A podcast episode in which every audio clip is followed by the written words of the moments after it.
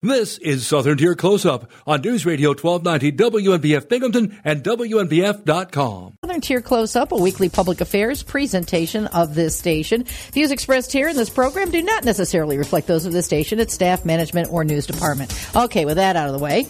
Hi, Isaiah Sutton. Welcome to our program. Thank you for having me. And everyone's going, Isaiah Sutton, Isaiah Sutton. Should I know who this is? You are the brand spanking new Chenango County Health Department Director. Congratulations. Well, thank you. Well, I don't know, not brand spanking new. It's been since what, the end of April? Yeah, we're getting on a month now. Uh, been quite exciting, taking on a lot of new roles definitely a transition from my previous position in environmental health. Yeah, that's what I was going to say. You you're not new to the department. You've you've been around for a little while. When did you join the Chenango County Health Department? Oh, back in 2006. Uh, so I'm going on 17 years of service uh, with the state and, or the local government in one capacity or another. Uh, I've had pretty much every position that you can hold here. Uh, and finally uh, received my master's degree a couple years ago and was able to qualify for this position.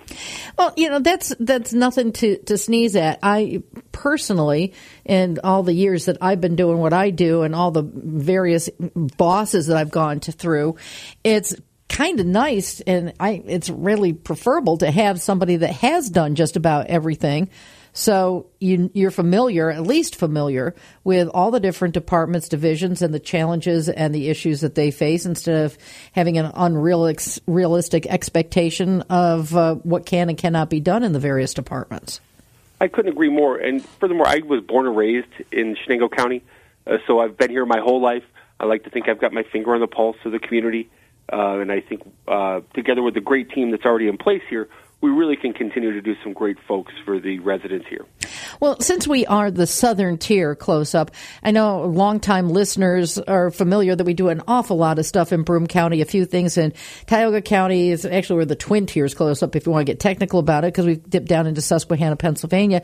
But it's it's not too often that we go up to Chenango County or Cortland County or over to Delaware County. And I did want to touch base with you um, about what Chenango County has been dealing with. We've talked to a lot of people in Broome County during the beginning of COVID and all through this whole adventure. Uh, you are just stepping in as we're getting on hopefully the tail end of this thing, but environmental health, you were you know, obviously riding the wave, but not as director.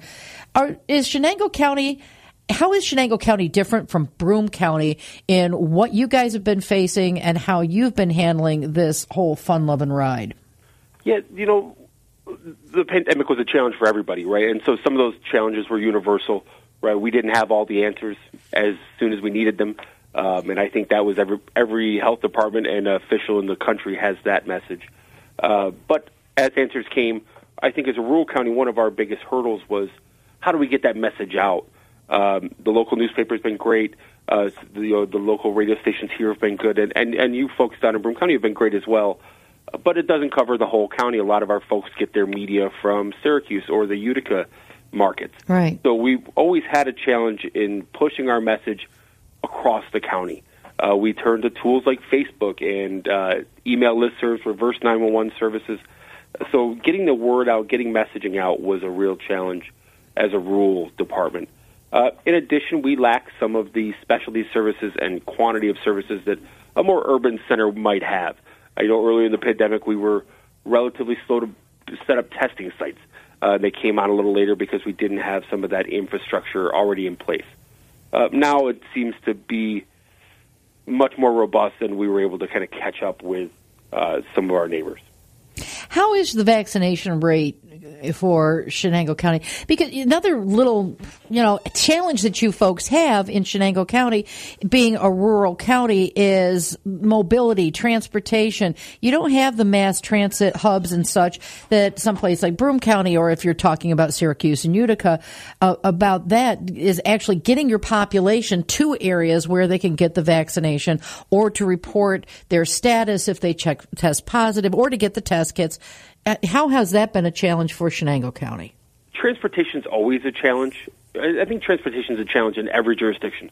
Um, locally, we've had some great partners.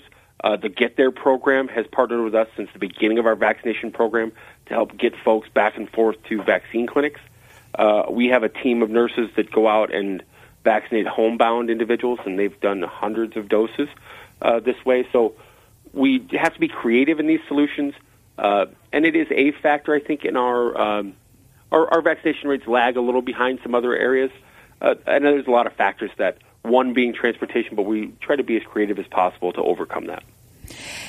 Well, let's switch from COVID because I mean, people, let's face it, are just really tired of it. We really, oh, we're all excited to switch from COVID. Yeah, right.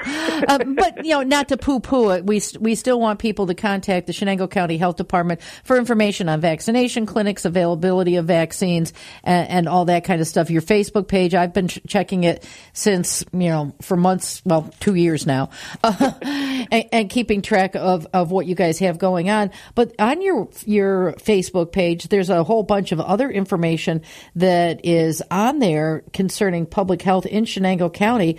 Uh, one of the things that has popped up that I've noticed, um, well, the the standard with this time of year with rabies clinics and concerns about that. You, as coming from environmental health, are very familiar with that whole thing um, and uh, the a- aging infrastructure of the housing in areas around here, Broome County, Chenango County, Tioga County, with the lead paint issues.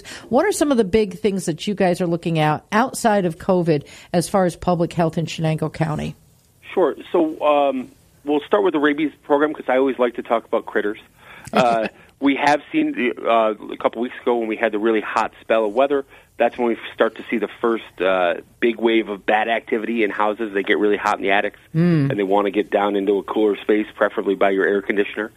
Uh, so we encourage folks to just be on the lookout and understand if you find a bat in your home, to uh, don't throw it out, don't let it out the window, catch it, call your local health department. They'll give you some instructions on what to do next.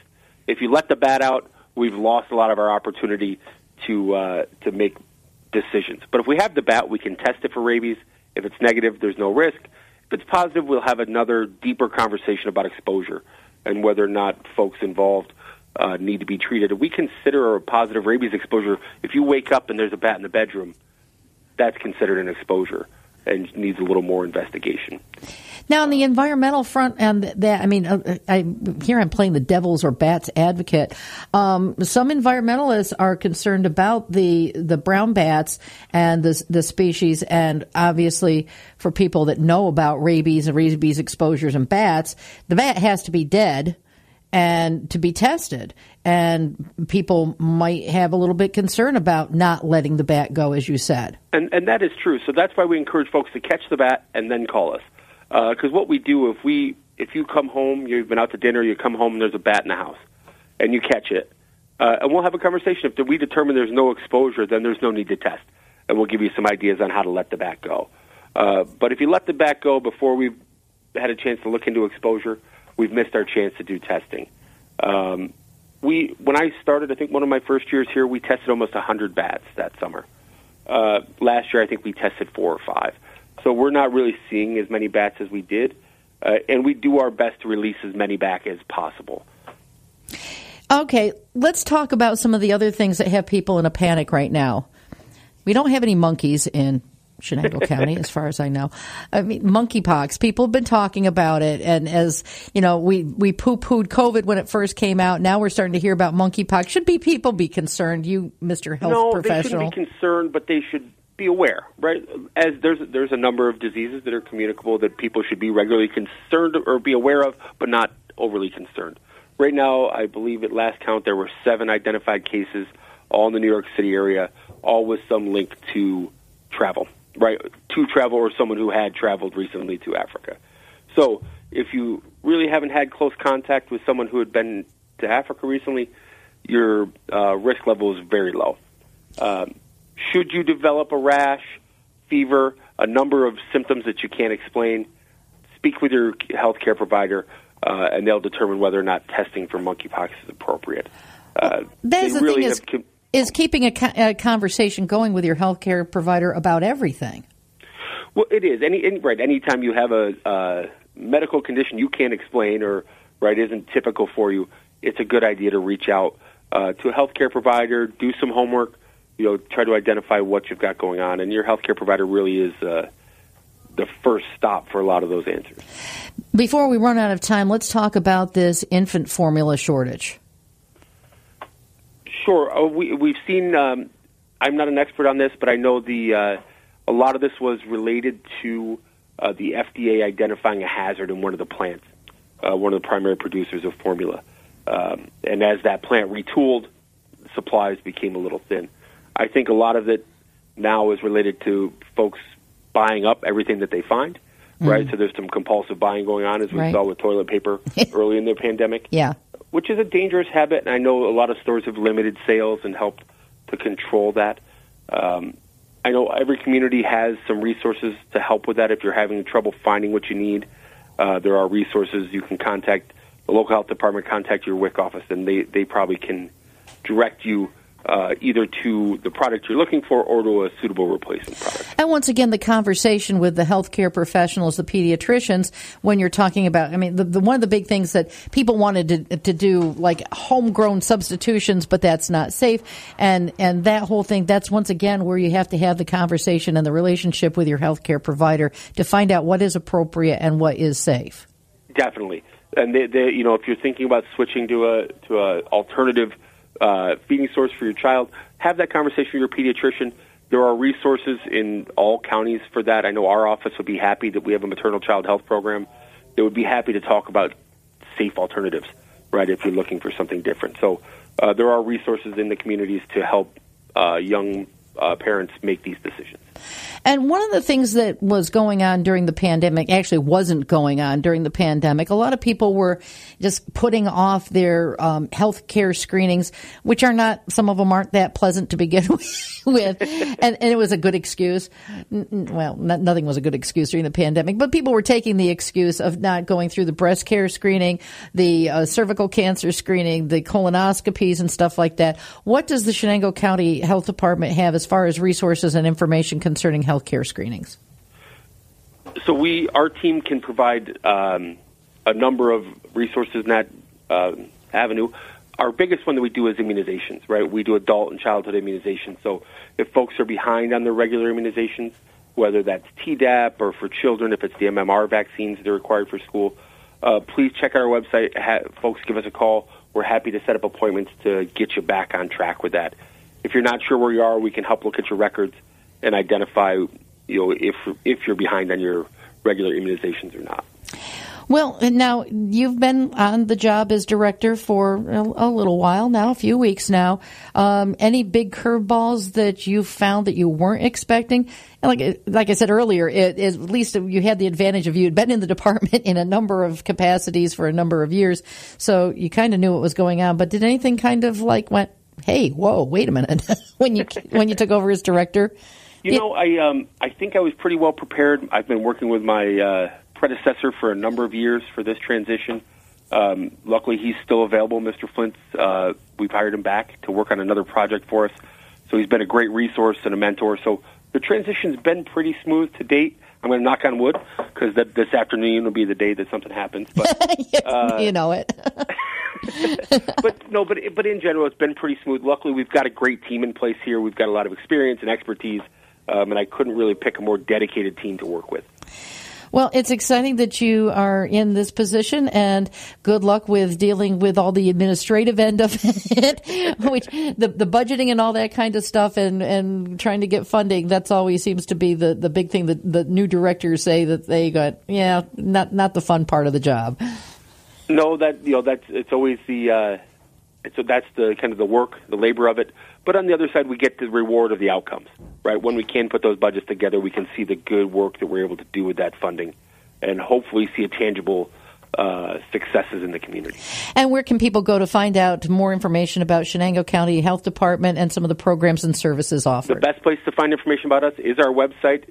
Uh, it's co.chenango.ny.us uh, backslash public health or they can find our Facebook page and like that and get regularly updated on what we're up to. We do like social media. We're looking to expand our presence there to try to get information out in a more timely fashion and more broadly across the county. Well, thank you very much for being my guest today. Thank you. Anytime. This has been the Southern Tier Close Up, a weekly public affairs presentation of this station. This program was recorded for broadcast at this time. I'm Kathy White for the Southern Tier Close Up. 70% of the